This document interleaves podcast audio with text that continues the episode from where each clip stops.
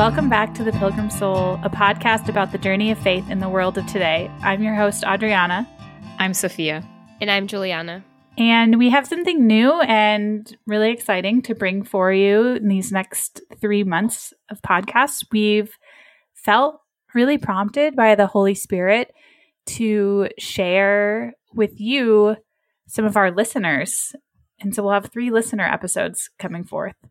Yeah, we've been really moved in these years of podcasting by the reciprocal and mutually enriching, I would say, relationship that we've formed with um, many of you and through your emails to us, your messages on Instagram, meeting you in random places in person. I was once in a, a monastery in York and a woman walked by and had had listened to the podcast. Anyway, these encounters that have really brought into our lives witnesses to what it means to follow Christ and be uh, a pilgrim soul on the journey, as it were and people from all states of life and experiences of faith and ages and parts of the world. And so, yeah, so we felt moved to reach out to a few of these whose stories have struck us so that we can share with the rest of you some of the beauty and the density of Christian witness that pervades this companionship around us. Yeah, I completely agree. Thank you, Sophia. I think one thing that's been perhaps most surprising to me about the podcast is how much of a two-way conversation it is because mm-hmm. um, when we started i mean the way you think of a podcast is you record something and then you put it out to the world. Speak into the void. Exactly. Um, and as we've said before when we started we we thought that nobody except for my mom would listen and um, she yeah. does but then all these other people started listening too and they started writing to us and telling us about their experiences and we started learning from them and just realizing this friendship um, that the holy spirit has has built up in in such a surprising and miraculous way um, yeah and i think when i hear from our listeners experiences i realize just the richness of the work that the holy spirit is doing in the world, just its complexity and just the intensity of Christ's pursuit of every single heart. Every single heart mm-hmm. has an encounter, has a story to be told, and every one is um, the story of salvation history all over again. And so we wanted to just kind of formally open this dialogue and share it with all of you. Yeah, I have found these conversations so enriching. I was only present at one of them and have listened to the other oh. two.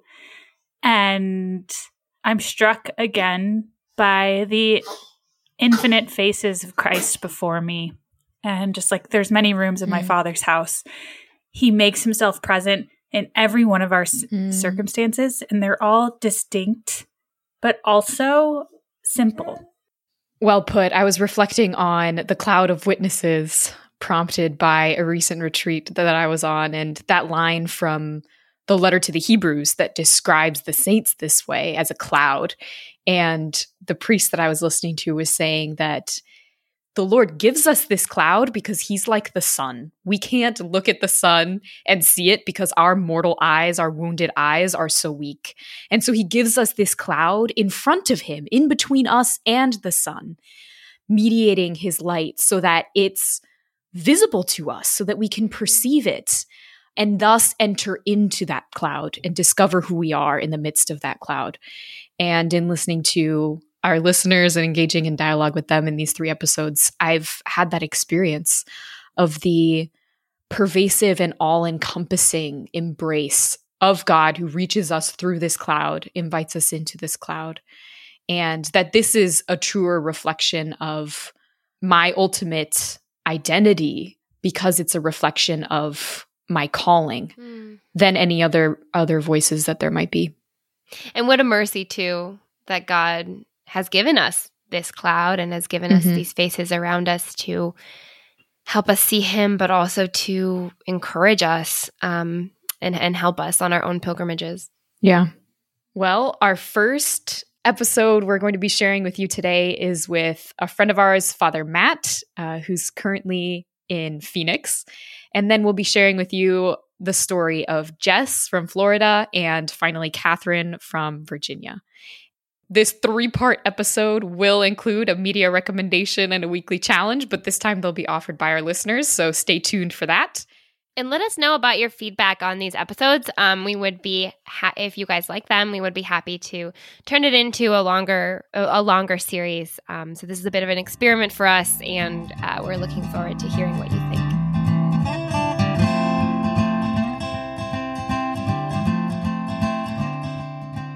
Father Matt, welcome to the podcast. Thank you for having me. I'm delighted to have you on. I was really eager. You were the first person who came to mind when we decided to do this episode because um, for a while now, I think it's been about a year.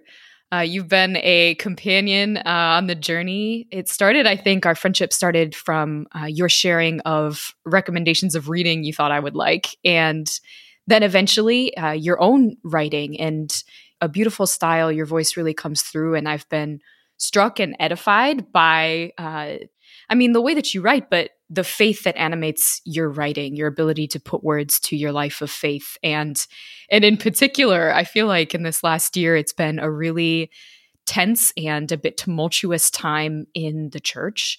And I've been struck by your love of the church in the midst of that. And it's a it's a clear-eyed love, like very aware of her human reality and uh, some of the difficult things that are going on but animated by this deep certainty that this is God's method in the world. And for me, seeing this unity of realism and love in you has been a great source of hope for me as I think about the church in the States and my friends who are priests. And um, yeah, so first of all, just very grateful for the way that your friendship is bearing fruit in in my life. But secondly, of course, this stirred a curiosity in me. How can Father Matt be like this, right? It's clearly you've met Christ, you know, otherwise it's impossible to look at the church with this gaze and to look at the priesthood with this gaze. So I'm glad to have you on and to have the privilege of sharing your story, some of your story with our listeners. Um, and I'm wondering if we could begin by, well, first, if you would just tell us who and where you are, but then, like, how did you get there? Where did you meet Christ and how did he become a compelling presence for you in this way? Sure. Thank you so much for having me on. So I'm Father Matt Henry, and I'm from Phoenix, Arizona. I'm a priest of the Diocese of Phoenix, Arizona. And I'm from here, grew up here, all of those things. Um, currently, I am the uh, rector at the cathedral, St. Simon and Jude Cathedral. And then I also teach once a week at the new seminary that uh, Bishop Dolan here in Phoenix mm. is starting in the Diocese of Phoenix. And so it's really amazing to be a part of that. To go back, back, back, uh, I would say first meeting Christ for me in, in, a, in a real profound way happened probably when I was 14 years old and I was on uh, a retreat. I went to a parish mm. with a very strong youth group. It was a life teen program for those who know that. And uh, just in an experience on the retreat of Eucharistic adoration, had this profound encounter with Christ present in the Eucharist.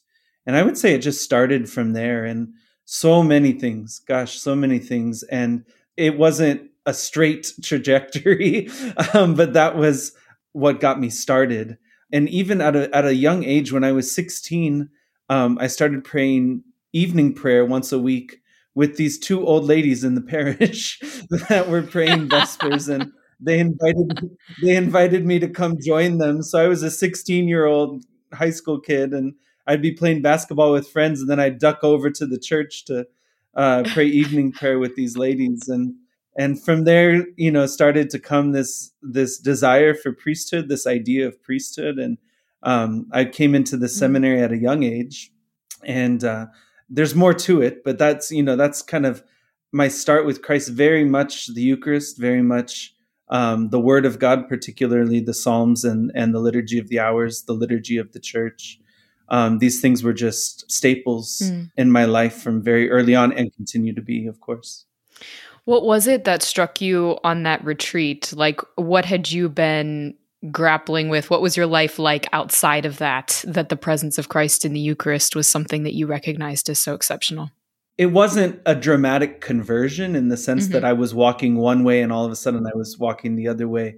I would say not that I had this language when I was 14, but it was it was the transition from what what Newman calls notional to real, mm. um, like a notional assent to the faith of like, okay, yeah, these are the things I believe, to real assent to the faith, meaning there's a real person here that I'm that I'm in front of. And so I think it was kind of maybe strange to for some people to think about it in this way, but it it was the encounter with a person Yeah. in the Eucharist that was so moving to me that it, I thought, you know, I knew Jesus as as an idea or these prayers that we said or behaviors or things like that, but now this was Jesus really there hmm uh, in front of me in a way that I had never experienced before. hmm And you mentioned the vocational call grew, in a sense, organically from this experience of the Lord's presence in the church and your own participation in that life. Was there anything in your path of verification that was helpful for getting to the place of assenting to that call and really taking the step of entering the seminary? Sure. I had the unique situation of being from a parish where seven young men in the space of a couple years entered the seminary from Wow. our same parish. And six out of us seven became priests, all for the Diocese of Phoenix. Wow.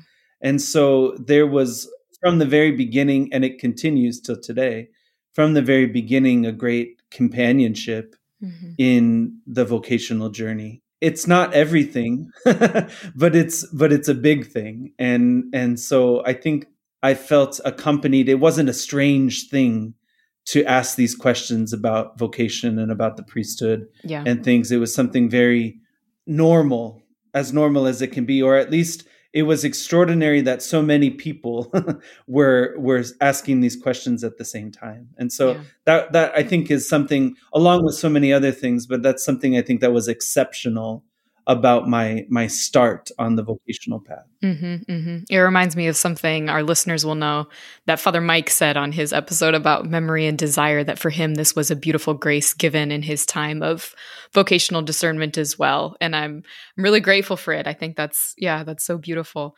Um, from what I understand, you spent some time studying in Italy, and that you met the movement. Is that where you met the movement? What would you tell us that story of how you encountered the charism of Father Giussani? Sure. Yes, actually, I met communion and liberation in the United States Mm. and actually in Phoenix. So it's a it's a very strange story, and it was always my favorite thing to tell people when I lived in Italy. I was just in Italy for one year as a priest Oh, okay. um, to do some extra studies in, in theology, but it was actually when I was in seminary and I was home in Phoenix uh, on a break, and I went to this coffee shop that was it was a coffee shop that kind of supported the work of a of a ministry here in Phoenix. So it was connected to the church, Mm. um, the, this coffee shop. But I found at the coffee shop a, a copy of Traces magazine, um, which is the CL magazine, and I had no idea anything about CL or anything about Father Giussani, but I read something in that Traces magazine that I just randomly found at this coffee shop and was so struck by the way Father Giussani talked about the faith Mm. and talked about um, the encounter. I remember is the encounter of John and Andrew, something that Giussani talked about all the time. And I just, I was fascinated. And so I started reading just on my own Father Giussani. I had no idea there was a movement or anything like that. And I was in seminary in Oregon at the time, and I just checked out books from the library um, The Religious Sense, The Origin of the Christian Claim, Why the Church. I never met anybody from the movement. Wow. I just was fascinated by this guy, Giussani. Yeah. And then I changed seminaries and went to seminary in Denver. And when I got to Denver, there was a professor at the seminary, uh, Joel Barstad. He was a layman at the time. Now he is ordained a priest, um, a Byzantine priest. There was something that struck me enough about him just to ask him kind of randomly, Have you ever heard of this Giussani guy? And it happened that he was in the movement and he invited me to come to a school of community in Denver. So it was there that I started coming to the School of Community. And I can't say that I understood much, as most people say when they come to CL. Um, I understood much, but I was I was really just struck by normal people with normal jobs, or sometimes also astrophysicists. Not normal people, but lots of physicists um, who wanted to know Christ present in their life every day, Yeah. not because they were trying to become priests or living a consecrated life, what, but because Christ had fascinated them in some way. And over time the way that i that i began to describe this is i had known the faith for a long time as uh, what the answer to a question like what the church says what the church teaches what the faith is. But when i met cl it was really the first time that i started asking because i was seeing it i started asking the question where? Mm. where is faith happening? Where is faith Mhm. being lived? Where is christ happening?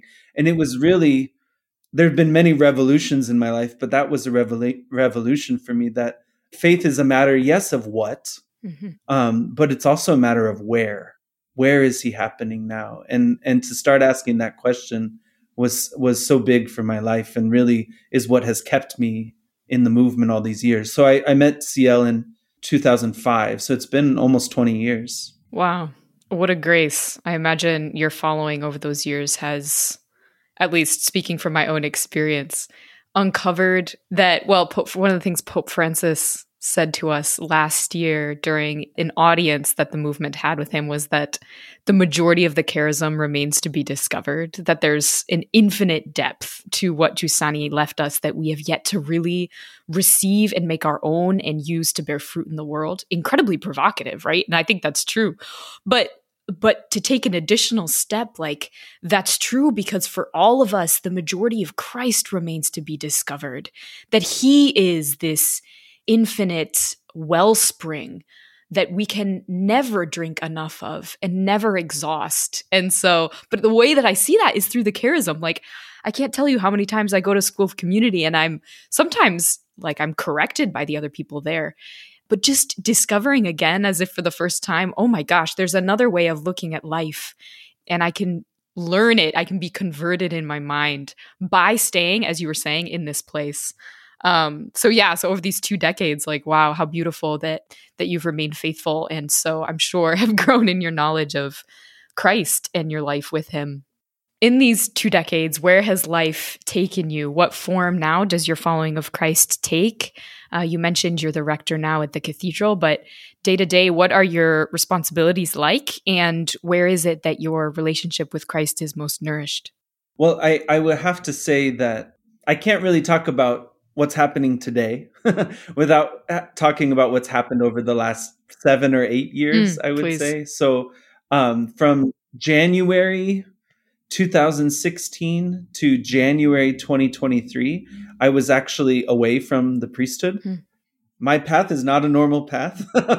um, and in that time away from the priesthood, and I stepped away for, for a number of different reasons, and the reasons kind of changed over the years. But um, I learned so much about myself. I learned so much about Christ. I learned so much about life and the way things affected me and can affect me and all of these things i of course i want to talk about it but there'd be too much to, Yeah. say, to say all of it but um, i just think that there's been such a transformation and so this last little bit that i've been back in the ministry is just been like trying to figure out what is what is life as a priest like now with this big break with this big you know very long sabbatical. Yeah. or maybe i would say um like a second seminary you know like i did all the work that i should have done the first time.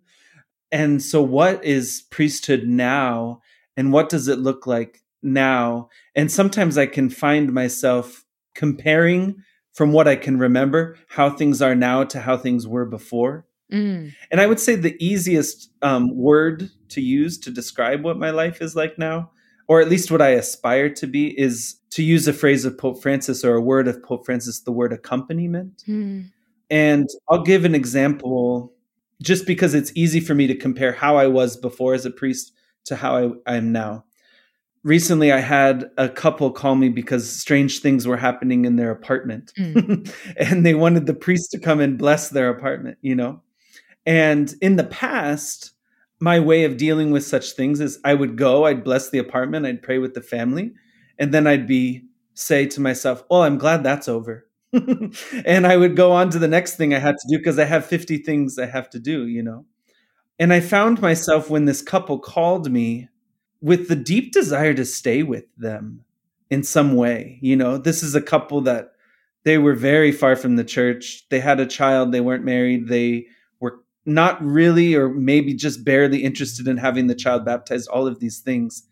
And I thought to myself, if not me, then who Mm. is going to stay with them, you know? And so I went to their house and I prayed with them and we talked and I blessed their house and all of these things. But then I asked if we could exchange phone numbers and asked if it was okay if we stayed in touch with each other. And so I texted a few days later and said, Hey, have those strange things stopped happening at your house? Mm. and then I texted again and said, Hey, were you guys thinking you might want to get your baby baptized? Let's talk about that. Oh, and here's the number. Here's the number for the priest who's closest to where you live because they weren't in my Mm. parish boundaries. They had somehow gotten a hold of me.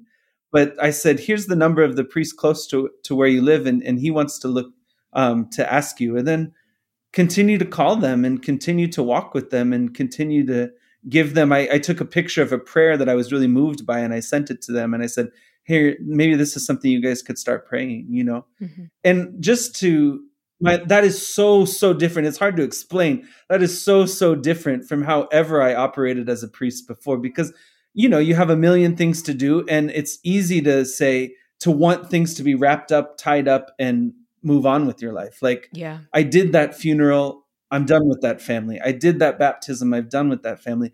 And i've been finding both at the level of desire but also just that it's been working out such that I remain in contact with people and I'm calling to check in on people. And Hmm. people come to mass and they say hi to me and we talk for a little while and all of these things. And maybe other priests lived that way before. I know I didn't live that way before. And so it's just been a beautiful gift to be able to I, I think the word of Pope Francis is correct, accompany, you know Yeah. um, to accompany people, and it's it's so open ended in the sense that who knows where that will end, what that will end up doing in someone's life, you know. hmm But the the point is to, to recognize them as given, to recognize them as given. Anyway, uh, that that explains my day. That's beautiful. That's beautiful because yeah, it's such a true gaze on reality that that others are given to you as signs of the mystery and as gift as you said and not as tasks or obstacles Right. which I think is yeah is a a tendency that we all have this gaze, but especially when the demands, like the demands on priests, when the demands are uh, intense and come as quickly as they do. Um, and I'm moved. I'm reminded of the way that I've seen several doctors practice medicine. Part of my job now in Boston is um, involves going into a hospital and talking to patients and there's one doctor in particular who I have seen accompany his patients in a way that goes so far beyond the strict boundaries of the demands of his profession and not in an inappropriate way but just genuinely caring for that his patients recover not just that he performs his small Mhm. part in that process that our currently hyper specialized medical system requires him to but that he genuinely desires to see these people have life and so even though he's sometimes at his wits end with so much to do he he makes that call or he takes that email and and what I see in him is that this is actually what regenerates his vocation to medicine and prevents it from becoming just a checklist of procedures to perform. And that's been educative for me too in looking at, you know, the analyses that I'm running or um, the tasks that I'm performing the day. Like, am I asking for everything in this? Am I asking for Christ to come to me completely in this? Which yeah we're recording in the season of advent and this is one of my great intentions for this season is to ask the lord to help me grow in this um, awaiting awaiting him in everything. Like the first reading said um, yesterday asking the lord that he might find us mindful of him when he comes you know and like how else can that happen? But Mm, in mhm. in the interaction with every single person we talk to and every book we read and everything that we do like but keeping in mind the whole that becomes flesh in this particular um anyway i digress but thank you for sharing that that's really beautiful and um, no, I think I think that that life has become so much more intense. You know, mm, so much more intense uh, for me, and it's the result of a whole lot of things, a whole lot of prayer, a whole lot of therapy, Yeah. a whole Yeah. lot of grace, all of these things. You know, but uh, but life has become so much more intense, and it's it's really. I, I've been given this gift to be able to compare yes what things were like before and what things are like now. You know, with this huge gap in the middle. yes. Which is such a source of freedom that, Yeah. it, I mean, because it's so conducive to forming a judgment. But it sounds like, so yeah, prayer, therapy, friendship. It sounds like another element of your life, though, in these years has also been studies. So I'd love to hear about your doctorate and um, what you find beautiful that you're discovering through your vocation to scholarship. Sure. Yes, I've always had a love for for the intellectual life, for studies.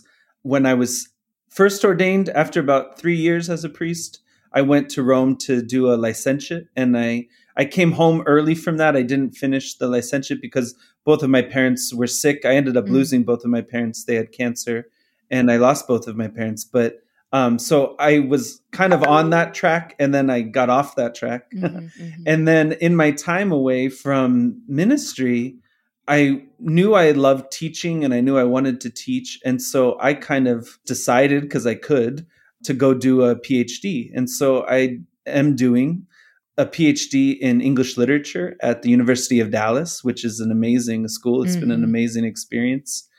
And uh, so I finished there after four years of studies. I finished there, and now I'm all but dissertation. So wow. I'm working on my dissertation while at the same time trying to do pre stuff and all of those those things. And and uh, what I ended up focusing on, I've always been fascinated by 19th century literature, British literature. So that's kind of my my area.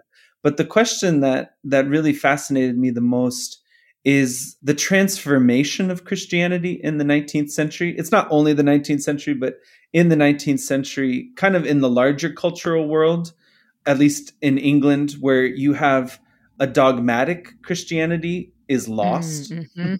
and many people lose their faith, mostly because of um, biblical studies, historical studies in the Bible, all of those things, where dogmatic Christianity kind of goes away. And a lot of people in the 19th century, one example would be someone like George Eliot, who I love. She's one of my favorite um, novelists. Her understanding is that, okay, we've lost the dogma, but let's keep the morality. Mm. Because Christian morality is still a good way of life, it's still an inspiration, but we've we've lost the dogma. Um, and that's a very common view. And it's kind of this secularization of Christianity, Yeah. you know. I've always had a problem with that, as you could probably understand from from my being in the movement of communion and liberation, where Giussani rails against Christianity being reduced to a morality. And so I kind of was looking for voices in the 19th century that did something different than that. Now, the big one in the English speaking world is Newman. Yes. Newman um, wants to defend at all costs, wants to defend dogmatic Christianity as as the source for moral Mhm, behavior, as the as the fuel for moral behavior. But but and so I ended up focusing not on Newman, but on one of his converts, I would say, or at least so, so Gerard Manley Hopkins, who was received into the Catholic Church when he was still at Oxford, was received into the Catholic Church by Newman, went on to become a Jesuit, a poet, all of those things. And so I am focusing on a Christian poetics and a Christian dogmatic poetics. I also have this this love for this will sound kind of funny this love for Friedrich Nietzsche Oh, who is not English literature too. and who is not in it. But but Nietzsche saw through uh, the same thing that Newman saw through and Hopkins saw through, and so Nietzsche goes the opposite direction. Though he says, okay, if we lose Christian dogma, then we have to get rid of Christian morality as well, right. and we need to build our lives on a new worldview, and we need a new morality because the old morality of Christianity cannot exist anymore once it's severed from its dogmatic roots. And so Nietzsche speaks to my heart, even though I don't agree with what he came up with. But his his main critiques of Christianity, in my opinion, are critiques of um, this reduced form of Christianity that he saw. That wasn't just in England; it was in Germany. It was throughout Europe in the 19th century. This reduced form of Christianity, and so I'm putting Nietzsche. They're very strange um, conversation partners, but I'm putting Nietzsche and Hopkins in dialogue over this question of is Christianity life giving? And in what way is Christianity life giving? Wow. Or is it, as Nietzsche says, life denying? And in what ways does he mean that? And in what ways does Hopkins' vision answer that charge of Nietzsche that Christianity is life denying. Extraordinary. So that's what I love spending my time doing when I'm not doing priestly work. Yes. wow, in the dissertation writing stage is such a joy. I mean, it's a cross, but it's such a joy too to watch in your own mind and heart all of these threads come together, all of these seeds that were planted um, begin to bear fruit and yeah so i'm very excited for you in this in this stage i want to correct myself though and say because it's priest it is priestly work the studies that i'm doing too it's not on the side of my priestly work mm. it's very priestly work because everything is lived in this offering of my life to christ in the priesthood it's yeah. not I have my pastoral duties, and that's one expression of my priesthood. But another expression of my priesthood is the offering of of my intellect in this way for the service of the church. You know? Yeah, absolutely. That's another thing that I think from that Giussani invites me to be converted in my gaze on reality um, is to understand the meaning of offering and what it means to live a life of faith in Christ. That, as St. Paul says, everything I do in my body can be spiritual worship. And that's a really provocative invitation to see the unity between the sacrifice of Christ on the cross and the holy sacrifice of the Mass with how it is that I'm sitting here in front of this Zoom screen with you and um, and everything else in between. Mm-hmm. Yeah, so that's beautiful. And I'm sure there are also probably practical ways you see it bearing fruit, maybe at least in homiletics. I imagine you have some interesting vocab words from Hopkins. yes, very good. Yes. Every now and then a line comes out. I love that. Can I share real quick? I don't know if we have time for this, but I wanted to share how I came across the Pilgrim Soul across the podcast. Oh, yeah, please. Okay. So I love Italian. I read Italian every day. I try to keep up my Italian. I do a lot of translating of Italian stuff. Mm. And um, I was reading the Communion and Liberation website in Italian and there was an article in the Italian version about this podcast called The Pilgrim Soul. And I said, How have I never heard this? And I have to like reading an article on the CL Italian website to find out about the Pilgrim Soul. So I started listening last Lent and I was diligent. I went for a walk almost every day and caught up and I listened to every single podcast. Wow.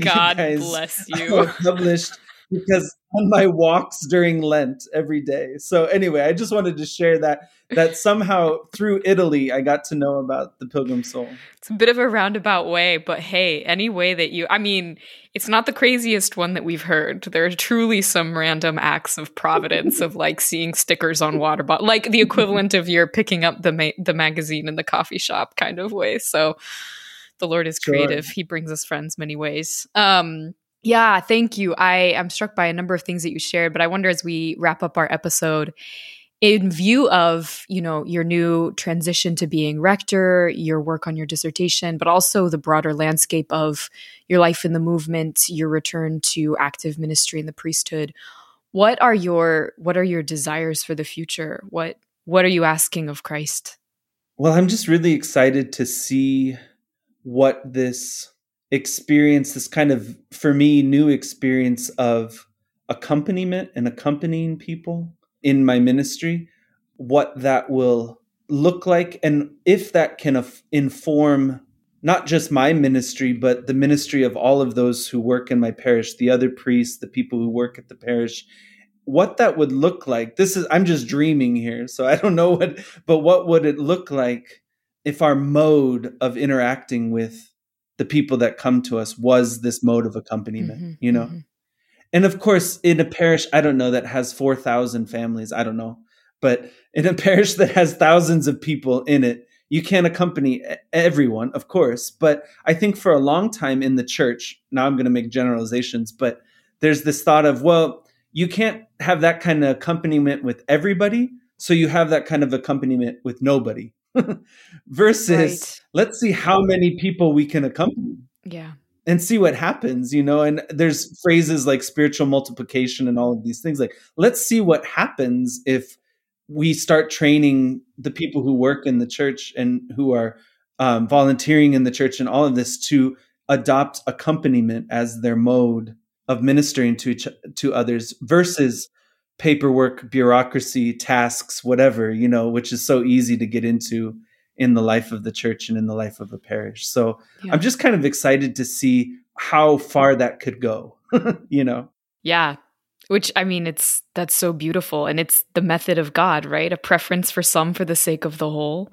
Yeah. And that he reveals himself to us through this preference and not in the first place through a, a bureaucracy. Um, wow. What a gift. I'm very excited for your community there. And for all of us as we continue, I'll put a link in the show notes to your Substack and really encourage our listeners to um, to read that and um, to consider subscribing because I certainly gain very much from it, as I said at the start.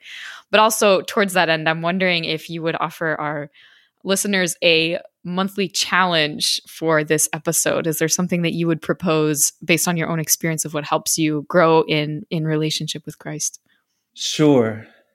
I think that I can tell the difference in my day, and this might have been a challenge on your show before. So, um, but I can tell the difference in my day when I do a good examination Mm, and when I don't do a good examination. And I'm speaking more like in the sense I do kind of an adapted version of the Ignatian Examen, where you kind of walk through your day with Jesus and kind of look at your day. You ask sorry for what you need to ask sorry for, ask forgiveness for, and you give praise and thanks for what you want to give praise and thanks for. But I I notice so clearly the difference in my day when I do that and when I don't do that. mm, And so I just kind of throw that out. Um, I think it's a great, great spiritual practice for any time of year.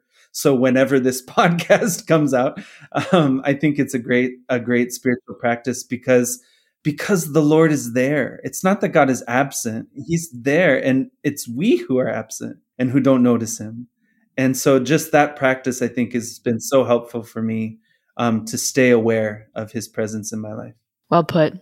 I wholeheartedly agree, and uh, and I'm very grateful to renew this invitation to all of our listeners to because it sets so beautifully the foundation for judging all of reality with this awareness of His presence, or at least the desire for the awareness of His presence. So. Thank you. Thank you, Father Matt. Certainly gave me many things to ponder, and I'm looking forward to sharing this episode with our listeners. Um, for all of you who are listening, if you have questions for Father Matt, you can write to us at pilgrimsoulpodcast at gmail.com and we will forward your questions and comments and objections his way. And um, we'll be back next month with another episode. In the meantime, please know of our prayers for you. And thank you for listening.